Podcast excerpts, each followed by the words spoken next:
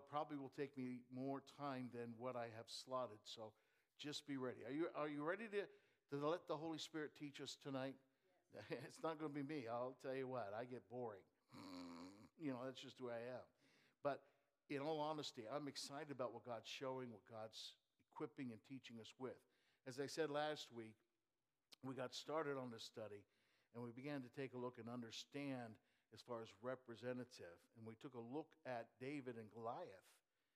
And probably in a way that a lot of people have not ever looked at David and Goliath before from a standpoint of all of Israel, present and future was in him. All of the Philistines were in Goliath. Whatever happened to them happened to everything, everyone else. That's covenant representative.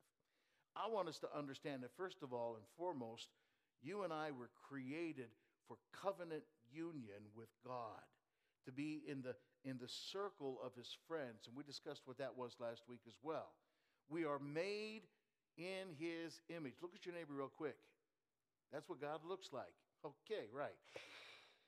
But we're made in, in his image, in his likeness, and, and we're uniquely fitted to interact with him in, in love. Now, this is the meaning of our existence. I want to put this up on the screen. And that is to live by the life of God, enjoying the privilege of being his friends. Now, not friends as we would understand friends in our culture on this planet, but covenant friends. You know, the verse of scripture we talked about last week, he is a friend that sticketh closer than a brother. You know, their blood, it refers to the blood brother, the covenant brother. We are the unique ones in creation. We are spirits who are able to commune and be in, intimates of God that are in bodies of flesh, that are made from the dust of this earth. The flesh, the flesh body, that it, it should basically just house the spirit, but be the way the spirit is as well expressed. And, to me, that's the genius of God. That's, that blows my mind. Men and women are creatures that are created to be at home in the heavens in communion with God, while at the same moment be at home in the world with that where we're created, where, where creation mattered is, where everything around us was created. We were created to live from our spirit center. That's the way we were created. And, and, and to be conscious of, of the heavenly world, and, and from that center, order our flesh and our physical world. But I'll say it again we were created to live from this, not this, nor this. Now, the interaction of, of love, such as, as God intends between Himself and, and us, humanity, is something that's done, though, by choice. Love cannot be legislated, okay? Robots do not make covenant partners. Hello? And, and before Adam, the human race that was in him could embark on the path for you know the reason that he was made and find the reason for his being. And and he he had to choose to trust god to freely obey him as a result and take the first steps of loving him. Now i'm going to be going back to the beginning of things. And as i do i want to teach in this beginning in a way that i know you probably have not heard it before. But see what happens is we stand amazed that God, who really is the only free will that existed with, you know, no necessity within, no pressure from outside to bring another creature with free will into existence. Free, he, he freely chose to create a being who had free will and, and, and who was capable of saying no to him. So you, you can look at the chaos in the world and, and, and above all, the, the death and suffering, say, of the Son of God that because of man and the chaos, and ask why God would create a being with free will for Pete's sake. The only answer possible is, in my mind, almost too incredible to think. He chose to create us because his love desired to share itself with free beings that could partake of his life and join him in his unspeakable joy. Now, what makes to me this so incredible is that he did not purpose this out of some need, okay? He, he, he, didn't, he didn't have any need within him for company. And he is, he, you got to remember, he's the infinitely fulfilled one. He created us because his love must share and be given away. Now, he loves us not only because we're here, but also you are here because he loved you into existence. The goal that made it all worthwhile was that we would be conformed to the image of the Son of God and would share his life for eternity. And, for that goal, the Son of God would take on flesh, suffer, die, rise again, and, and, and God the Spirit would come and bring us, the Holy Spirit would bring us to that goal. But that, that basically is, tr- is getting to the end before I get into much here. So, in order for the man and the woman to make the deliberate choice to believe in him, and, and again, the journey of loving him is huge, walking in his love, there had to be something about which a free choice could be made.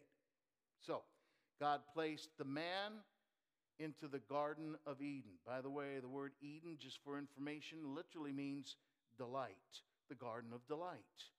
It was, I'll call it a park, okay, that was designed, that was planted by God for his infinitely loved creatures. And, and you were talking about the man and the woman. In the, in, so you got in the midst of the garden, he also then placed the tree of the knowledge of good and evil, which would be the place of choice. Say that with me the place of choice. This is huge because the Lord God commanded the man, saying in Genesis, Of every tree of the garden you may freely eat, but of the tree of the knowledge of good and evil you shall not eat, for in the day that you eat of it, you shall what? Surely die. Now, what you have here is the response of the man and the woman to the tree would either be that of obedience or uh, disobedience. And if it's obedience, that would develop into trust, into love towards God. Disobedience, unbelief that rejected God and his love, the result of such that of that kind of a declaration of independence from God would be death. So, the tree was not poisonous, but was the divinely appointed place for man and for woman to choose to obey. They, they were warned that in the day that they eat, right, they would die. So it, it's, it must, please understand this. You don't look on this, it can't be looked on as an exam that, you know, had they passed, then they could have moved up to the next grade, so to speak. It was, it was, it was the very necessary opportunity that they had to continue to become the freely chosen, choosing human beings that they were created to be. That's the idea behind this. So, why would they even consider eating of a tree that guaranteed their death? What bait, I mean, what bait is going to lure them to even consider it? I mean, Adam, think about this. He had everything he needed. He, he lacked only one thing, and because he was a creature, he would always lack it. I mean, think about it. He was the owner of all the earth, having all that he needed. Knowing he didn't know any lack whatsoever. All that he had from his breath in his lungs to his dominion over all of creation, was a free gift to him from God. With every breath he took, he was reminded that he was not God, but a dependent creature, and that the meaning of his life was to be submitted to his Creator. So it was on this point that you got the devil coming and tempting him. And he dangles really before him as a possible possession the one thing that the creature could never have, and that is divinity. You see, the heart of Adam's sin was that he actually envied God. He, he could not be tempted to envy what God had. For, you know, in reality, he had all of what God had in abundance. But he could be tempted to envy who God was, and that really could get him fired up into the desire to actually dethrone God and take his place. Now, I'll say this, and please understand where I'm going with this, because sin, in its ultimate desire, wills to remove God. Think about that. And, and, and, and God, I mean, it, it, its, its desire is to eh, almost kill him if he could and, and crown the creature human in, in his place. So, what Satan does is he, he begins by portraying God as a liar, not to be trusted. He then tells the woman that in eating the tree and, and as a result, announcing before God and creation their self sufficiency and then declaring their independence from God, they would then possess that one thing that they did not have. They would become as God. So he assures them that God's lied to you. Eating of the tree wouldn't bring death, but instead it would be the doorway to total self directed freedom. Then the serpent said to the woman this You will not surely die, for God knows that in the day you eat of it, your eyes will be open, and you will be like God, knowing good and evil. Look, this, this is the lie, and, and, and we're going to refer to it throughout uh, our study. It, eh, you know, from this original lie, all the sin of mankind kind of flows through who exchanged the truth, it says in Romans, who exchanged the truth of God for the lie and worshiped and served the creature rather than the creator who is blessed forever. Amen. The devil. He does not stand in the truth because there is no truth in him. This is just his natural byproduct. It's how he lives, it's who he is, period. He, he, he does not tell the truth because the truth, look, whenever he speaks a lie, he is speaking from his own nature. For he is a liar and the father of lies, according to John chapter 8.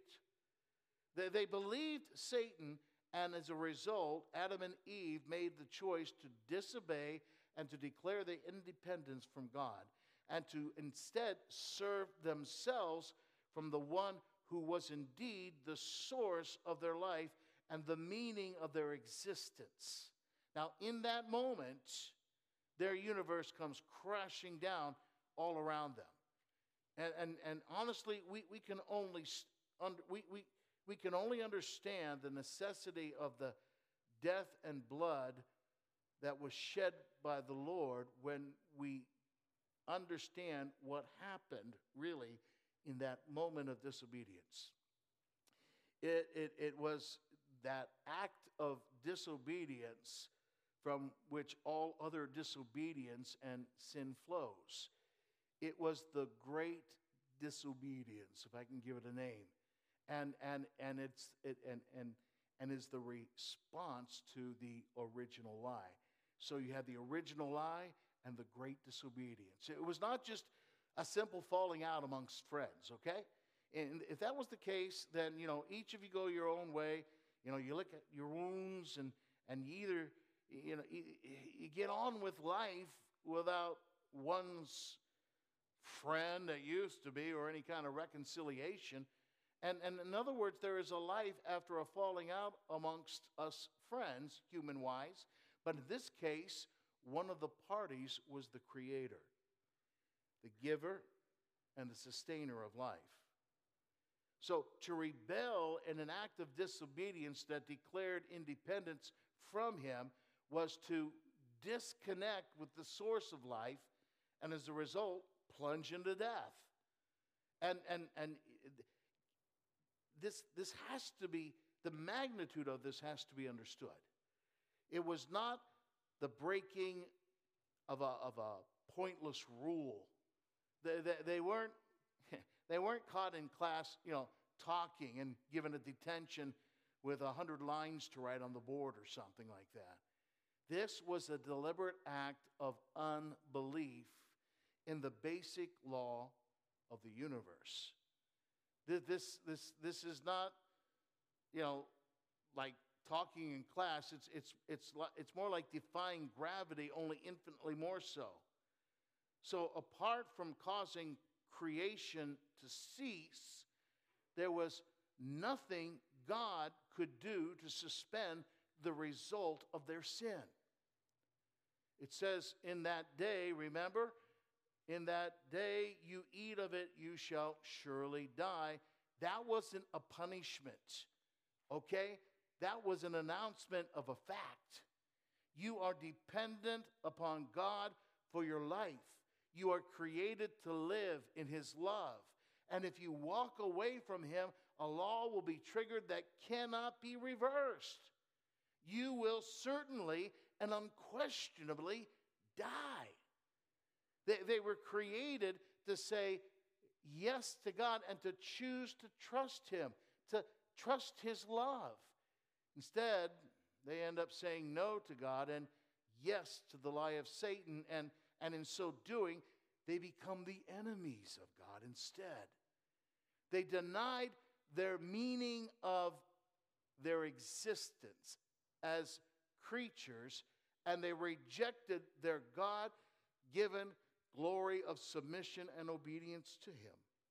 They said no to the covenant, to the covenant union that was with Him, the one who they were created from, and instead exchange it for basically a dead end street called the Street of Independence that results in death. So, Adam and Eve, man and woman, died in the moment they ate of that tree. But what do we mean by death? I mean, after all, they continued to live for a lot of years, and the human race is still here. Now, uh, again, granted, everyone dies in the end. But the warning was that in the day they ate, they would die. Now, the problem with defining death is that those who are in the state of death are doing the defining and are convinced that they're alive.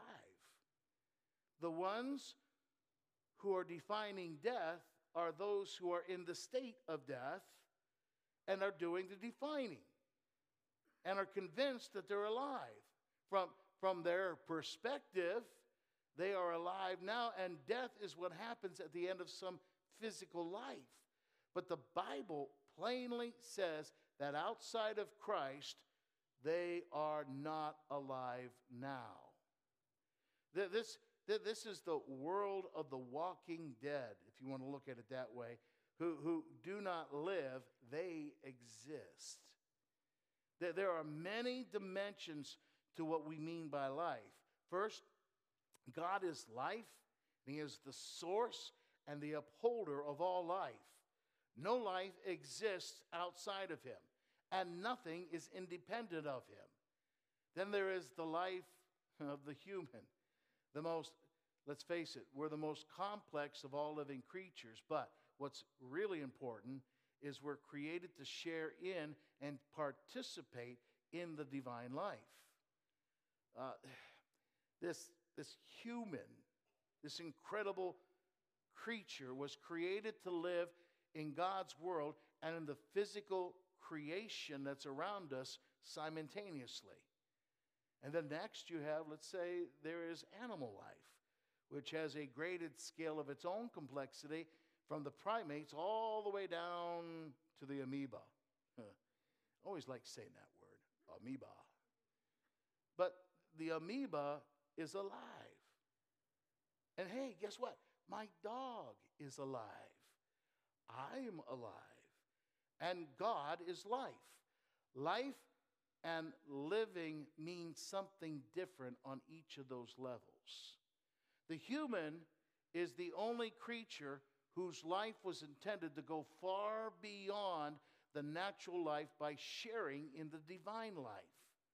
Now, the Hebrew word for life or to live is this word here, heya, heya, which means simply to be alive, but always assume that for a human to be alive is more than just possessing a beating heart and lungs filled with air. Moses explained that the troubles in the wilderness were intended to point the people to the fact that their life consisted of more than just physical characteristics. He says, it says, So he humbled you, allowed you to hunger, and fed you with manna which you did not know, nor did your fathers know, that he might make you know that man shall not live by bread alone. Sound familiar? But man lives by every word that proceeds from the mouth of the Lord. Does that make any more sense to you? The, the word he uses for live is the Hebrew word heya, indicating that in men and with women, Adam and heya is a quality of life that is more than the keeping of a body and a soul together. It is the living on the life God, of God and His Word. Now, Moses, speaking to the people, defined life, or heya, in terms of walking in obedience to the words of God. He says, In that I command you today to love the Lord your God, to walk in His ways, to keep His commandments, His statutes, and His judgments, that you may live and multiply and the Lord your God will bless you in the land which you go to possess. In the Greek language, you have the word Zoe, which is used to describe life as, as God knows life. Zoe then becomes the foundation of all life. But it specifically describes the quality of life that is unique to God. Now, translated in the New Testament, it is translated as everlasting life. You know it in John 3:16. But the New Testament really kind of abounds in reference to this word Zoe, uh, assuring us really that it is the purpose of God that we would receive Zoe life as the addition to our natural life and as a result truly live as we were always intended to live. The way hmm, it says, the thief does not come except to steal and kill and to destroy. I have come that you might have life, Zoe, and that they may have it more abundantly. And for God so loved the world that he gave his only begotten Son, that whoever believes in him should not perish, but have Zoe. In each of these verses, the word Zoe is used for life and everlasting life. We were created to partake of the life of God. Sin stole that, and Jesus came to return it to us. The, as a result, we must, we, we've got to define death as including, but, but so much more than what occurs to the body at the end of physical life. Yes, death must be understood as separation from of, of, of being unaware of and unresponsive to the, the dimension that one is dead as well. Now, what I'm saying here is the physical dead man is conscious in another dimension, but separated from the physical world, and therefore he is unaware and unresponsive to it. Using this definition, we can say that the animal world is dead to the human world. Don't be upset with me what I what I'm going to give you here, but According to this definition of death, your cat is dead to the fullness of human life. Okay, no evil eyes, that's good. It lives in the human world, but is unaware and unresponsive to everything that is essentially human. Now, it responds to our providing food, water, shelter, and has awareness of our being there. But it is unaware and it is unresponsive to a Beethoven symphony or the reading of a passage from a book, nor does a joke have any effect on it. I've tried. It, doesn't ponder the meaning of its existence, nor does it discuss it with any other cats. It may see two humans kiss, but it has no reference point for the love that the kiss expresses, or in fact, what a kiss even means. Licking, that's because they like the taste. It only has cat life, which cannot relate to human life. And in that sense, through the great disobedience, the man and the woman plunged into the state of being dead to God and alive only to human awareness of their physical world, which was light years above animal life, but light years below what they were created to enjoy. Now, there is there's, there's this, this awful finality in both spiritual and, and physical death because once dead, only God can bring a person back to life. In the realm of the physical, he, he does that in resurrection, and spiritually, he accomplishes it in the miracle of the new birth. The human life, human life lives on the edge of, of, of awareness of God. They, human life enjoys his, his, his care, his providential care, but is hardly aware that it is he who cares for him. In other words, mankind is oblivious to the love of God and is unresponsive to his approach. See, men and women, we are alive in the physical world and the world of the creature, of flesh. But we are separated from God and unaware of Him.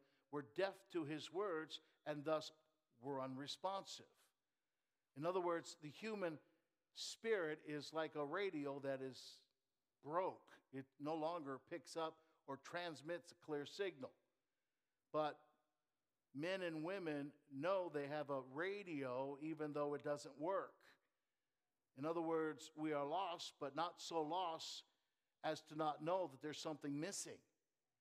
So we exist out on the edge of an awareness of God, and, and we're haunted by the uneasy feeling that He is there and, and some moral responsibility to Him is, is seemingly demanded. See, the human race has a memory that can't be recalled. It's a dream that can't even be remembered of the glory that they were created to enjoy and actually once had. There is a, a longing to be loved unconditionally that just can't be satisfied by another human being. And, and, and, and, and, we're surprised by these unexpected surges of longing within for something above and beyond the prison walls of, of sin, selflessness, the enemy's attack and dom- domination. But as human beings, we are aware of a vast emptiness within, which, which as a result sends us searching after something that's, that's higher than the human existence. There is a, a hole that we've talked, you've probably heard it many times, but there is a hole inside each one of us that is bigger than, than the universe. But left to ourselves, we don't have any tools for discovering who can fill that hole. Now, th- th- there can be no contact with God from the human side. God is not known by logic. He's not known by the human uh, intellect, but by revelation in the spirit of God's side or from God's side. The, the, you got the groping after God within the categories that are known by our, our minds, our human intellect, and, and our imaginations. As a result, creates a God that's simply made in the image of man. And what that does is it reduces God to some superhuman and leaves the human in a greater darkness more so than ever. And, and, and that kind of groping into the unknown, it inevitably leads to the spirit world of darkness, deception, and the demonic. Jesus defines for us the biblical meaning of the word dead in the parable of the lost son. Remember when the father announces, This is my son who was dead and is alive again? Remember that phrase? The father announces, This, my son, was dead and is alive. Uh, it, that who, do I have that up there? I don't have that up there. Well, fine then. This is my son who was dead and is now alive again. It's in verse 24 of, of chapter 15 of Luke. What I'm saying here is that he was separated from the Father's love. He's totally unaware of it, and he's untouched by it and unresponsive to it, finding his existence far away from it. For him to come alive was to become aware of that love, be touched and embraced by it responding by opening himself up to it. Our first parents, whose names are Adam and Eve, did not become as God as Satan had promised them. But instead, they become slaves to the one who had lied to them and promised this ultimate freedom for them and independence. Life instead now it was lived on the meaningless, I call it treadmill. You know what I mean by being on a treadmill? all that work and you go nowhere. It, it, it's, it's this meaningless treadmill of trying to make the lie of Satan work in life. They, they, they're just basically doomed to, to fail at meeting their goal at being God. Yet, in a blind and insane belief, they continued on. And it's been the same theme. It's spurred on as an attempt that we all try to achieve in, in every succeeding generation that spawned beyond them. Dead while physically, mentally, emotionally alive, you have this sad parade of humanity that moves through existence toward physical death. The, the disillusion of the body being separated even from physical existence. Now, we, you're talking about created to rule the universe. Man, you and I were created to, as a result, human, humankind has ended up being absorbed back into the dust from where we came. And the first man and woman believed that they would become gods. So, unlike lower creatures, man and woman know that physical death is inevitably coming, which almost feels like it makes our life, our existence meaningless. Whatever we do, whatever they would try to achieve or aspire to, whatever the hopes or ambitions, we are acutely aware that all is being swept on towards something that's an inevitable death life itself becomes pointless and meaningless at sometimes. Adam's act, I call it the great act of great disobedience, was also not just on that earthly level, it was universal. And, and I say that, you know, because at, at this particular point, he brought death to the whole of creation and brought the race that was in him into the state, into a state of living death. It, you know, listen, listen as, uh, take a look at this. I, I put this on the screen. The entire human race was in Adam when he sinned. Therefore, he, his was not a private sin, but a cosmic act that involved the entire cosmos and all of the future history and people. The human race outside of Christ is called in Adam or the old man. We are not isolated individuals, we're, we're all locked into one another in that sense. For example, you know, some of my far off ancestors were Czechoslovakian. When my ancestors migrated to the shores of eastern U.S., I was in him. I was potential in his life. If he had been killed in the waters on the boat he was traveling in, I would have died in him. Like it or not, that's the way it is. But likewise, if Adam had died before his first child was conceived, none of us would even be here today. Hello? When he disobeyed, he carried us, the entire human race of mankind, into the darkness. That does not excuse us, friend. We all willfully chose the same path that he did. Every generation believes the lie, and, and as a result, it's sort of like boats its actions that, by its actions, that Adam was right. Please understand when I say this. We are personally responsible for our sin. I don't care who you are. You can blame everybody and their brother. You can blame your parents, grandparents. You can blame Adam, but we're all responsible. See, humankind has become something other than what we were created to be. And, and as, as, as men and women, as a humankind, we were created to be spirit persons, living from our spirit centers where we were to be submitted to God and to share his life. And from that center, they were to live in and through their physical bodies and thus rule the universe. But dead to God, they become flesh persons, living from the created flesh as the source and center of their life. Now, it's all that was left. The spirit was not functioning, and the, and the lie told every man and woman that within themselves, independent of God, that they could find the meaning of life and as a result, happiness.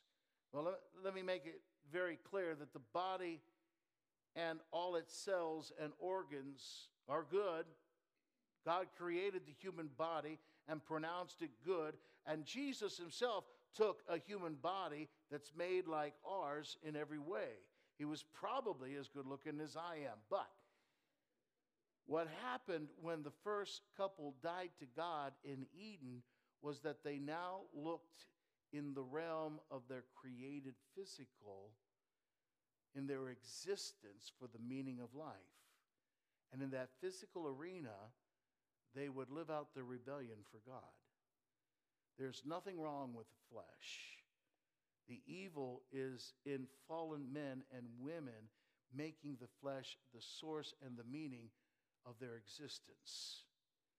And it would appear that before sin and death entered, that, that, that they were, Adam and Eve were, well, they lived in, in awareness of their spirit dimension. So much so that they were hardly aware of their bodies, except that their bodies were like vehicles of their spirit instead. Now, it, it, it would seem that the glory of the life of God shone through their bodies, clothing them in this glorious light, and, and, and just much like it did Jesus on the Mount of Transfiguration. The entrance of sin and death turned everything upside down. After they sinned, they were suddenly and very much aware that their bodies had been stripped of the glory of God.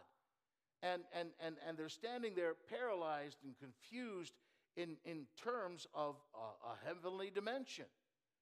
And, and as a result of this new awareness that their flesh had become the center of their existence, was vividly seen by their reaction. Uh, it's significant that the first act after their sin was a total focus on their bodies and a frantic effort to cover them with the latest fig leaf they had. They had no horror of their sin, but were obsessed by the shameless, by the, by the shame of their bodies that have been stripped of the glory, and now they're stark naked.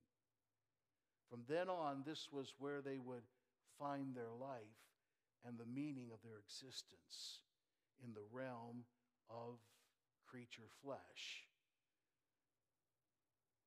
For every human being, the question regarding the meaning of existence doesn't go away.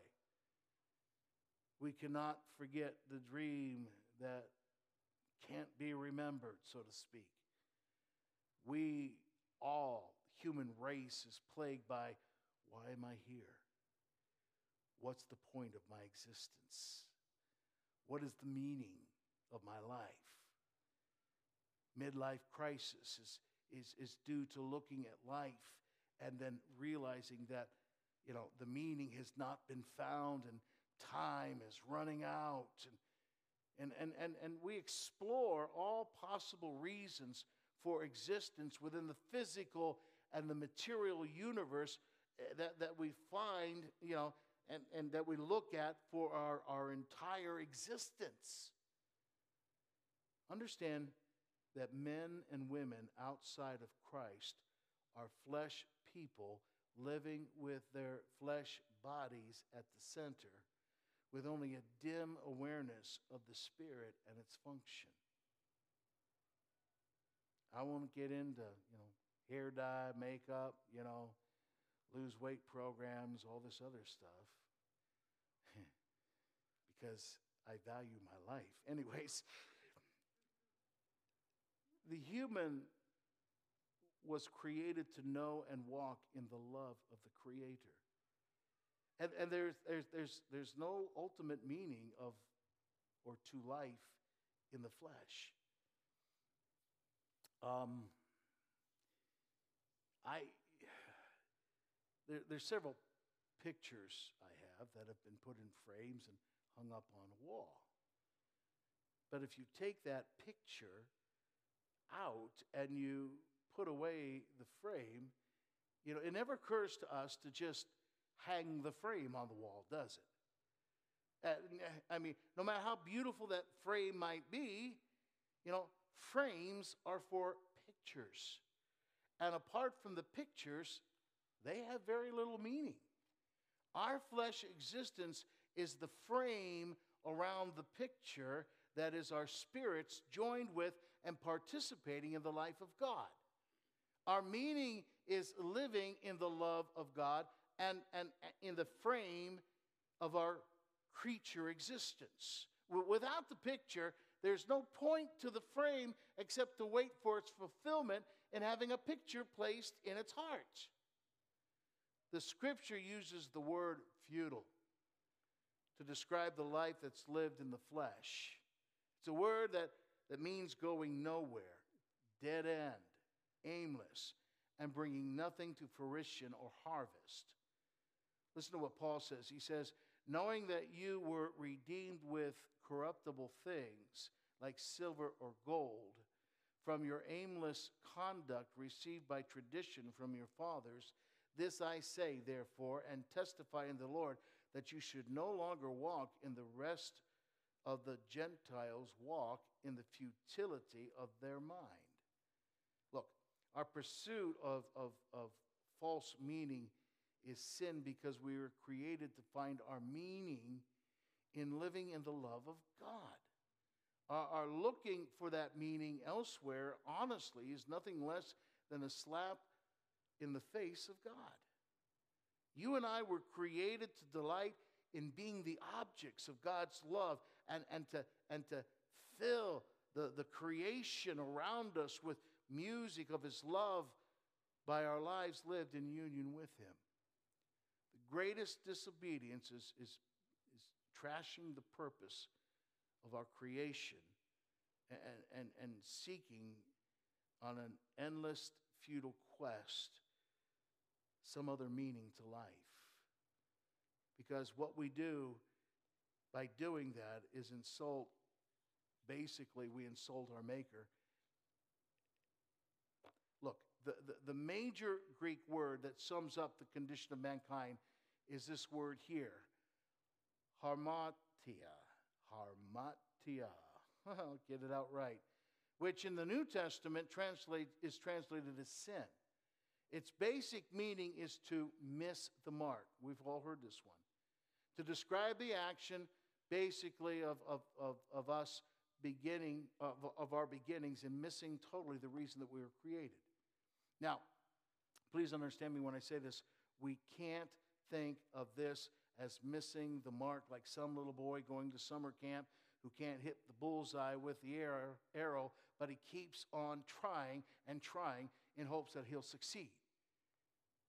Human man, humankind, has missed the mark deliberately, having set up an alternative target, which basically is the lie and an illusion. But in the New Testament, the word, while retaining its original meaning, takes on a, a huge, a, broader meaning of separation from God that is rooted in the principle of independence from Him, which again is contained in the lie, which has become the source of all actions and behaviors. It says in Romans, it says, Therefore, just as through one man sin entered the world, and death through sin, and thus death spread to all men because all sinned. Harmatia is described as, as, as a ruling power. In, in Romans 6, it is spoken of as the body of sin and enslaving its members. Look at it. It says, Knowing this, that our old was crucified with him, that the body of sin might be done away with, that we should no longer be slaves to sin.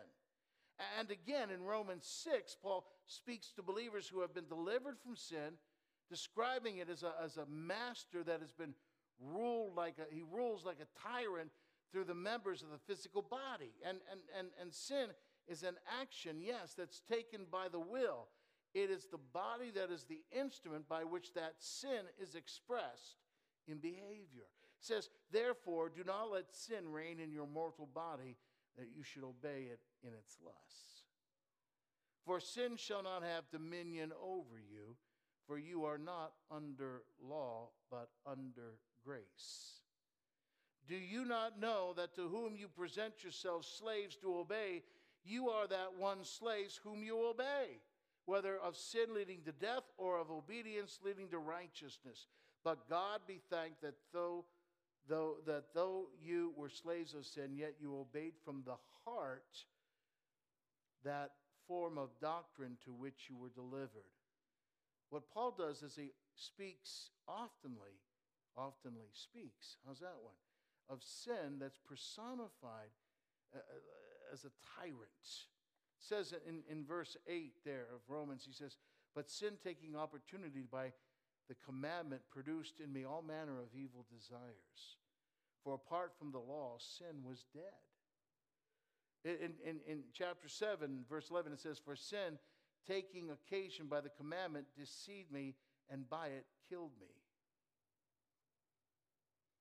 although humankind is dead, men and women can still hear when God speaks.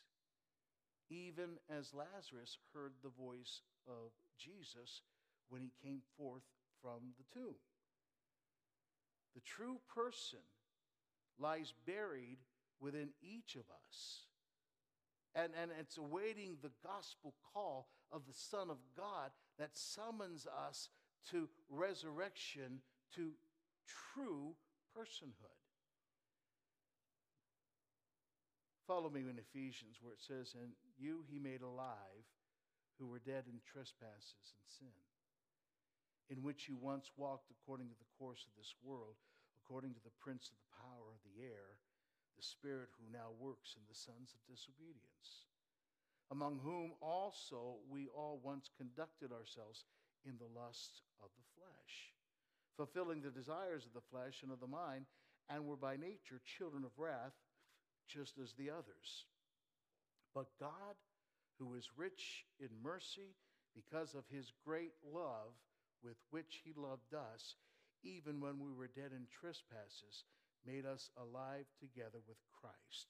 By grace you have been saved. Human, human beings by nature are hostile to God and not in covenant, nor are they in a position to initiate one. They are, they are not only hostile to God, but covenant breakers. For the first sin was the breaking of the covenant that, that was their destiny to enjoy. And as a covenant breaker, they're under the penalty of death. The Bible, to me, is, some, is this fascinating story of how God has achieved the reconciliation of, of, of us to Himself bringing us into covenant with Him. Now, let me just end with this, this one verse. It says in Romans 7 in, But sin, taking opportunity by the commandment, produced in me all manner of evil desire. Apart from this law of, for apart from the law, sin was dead.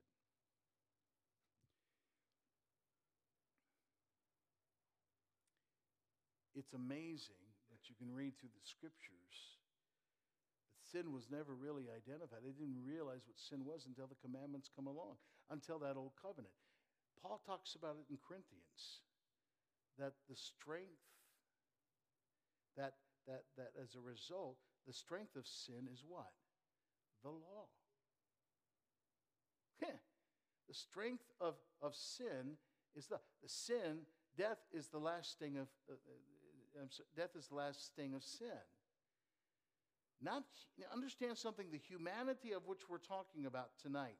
And in saying of this, in me all manner of evil desire, for apart from the law, sin was dead.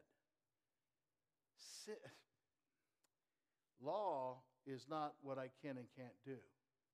The law are the loves of God. If I love you, I don't want to kill you. But if I don't love you, so what we work through there is we begin this and see what, what man has done is, is if, if I was to say to you that the law was like the, uh, a piece of candy in a wrapper, right? Like a Werther's kind of piece of candy, which I could really use right now what happens is man has taken the, the candy out of the wrapper, thrown the candy away, and eaten the wrapper instead. And, and what I'm trying to say here tonight is very simply understand, first of all, the foundation of which you and I exist in. What really, truly happened when Adam and Eve partook of that tree, of that fruit and what their reason behind it was. We were created as spirit beings, which this body contained. What we now do outside of that is we focus on the container rather than what's in the container, which is what Paul would talk about as well outside of Christ is death. With Christ, in Christ, I come that you might have life and have it more abundantly. I come that you might have Zoe and have it more abundantly. Would you stand with me tonight? Father, thank you for your word. Thank you for what you're showing and teaching us. Thank you that what you're making aware to us is something more than just a service level understanding. Not living by the head, not living by the intellect, not living by the emotion, not li- but from the heart where we are joined with you. God, I, I just pray that you'll continue to stir our hearts, open our eyes of understanding, teach us in ways that take us, equip us. Revelation of our Lord and Savior, Jesus Christ. Lord, I pray you will bless them, guide them, direct them, encourage them, strengthen them, speak your word into their spirit. Lord, to them, your children who have been made alive through what Christ has done, our representative, in the reality that we are your children. I pray that you will bless them, encourage them, strengthen them. In Jesus' name, amen. Amen. Well, God bless you guys. These altars are open again. If you want to find some time just spend some time around them, I encourage you to do so. But may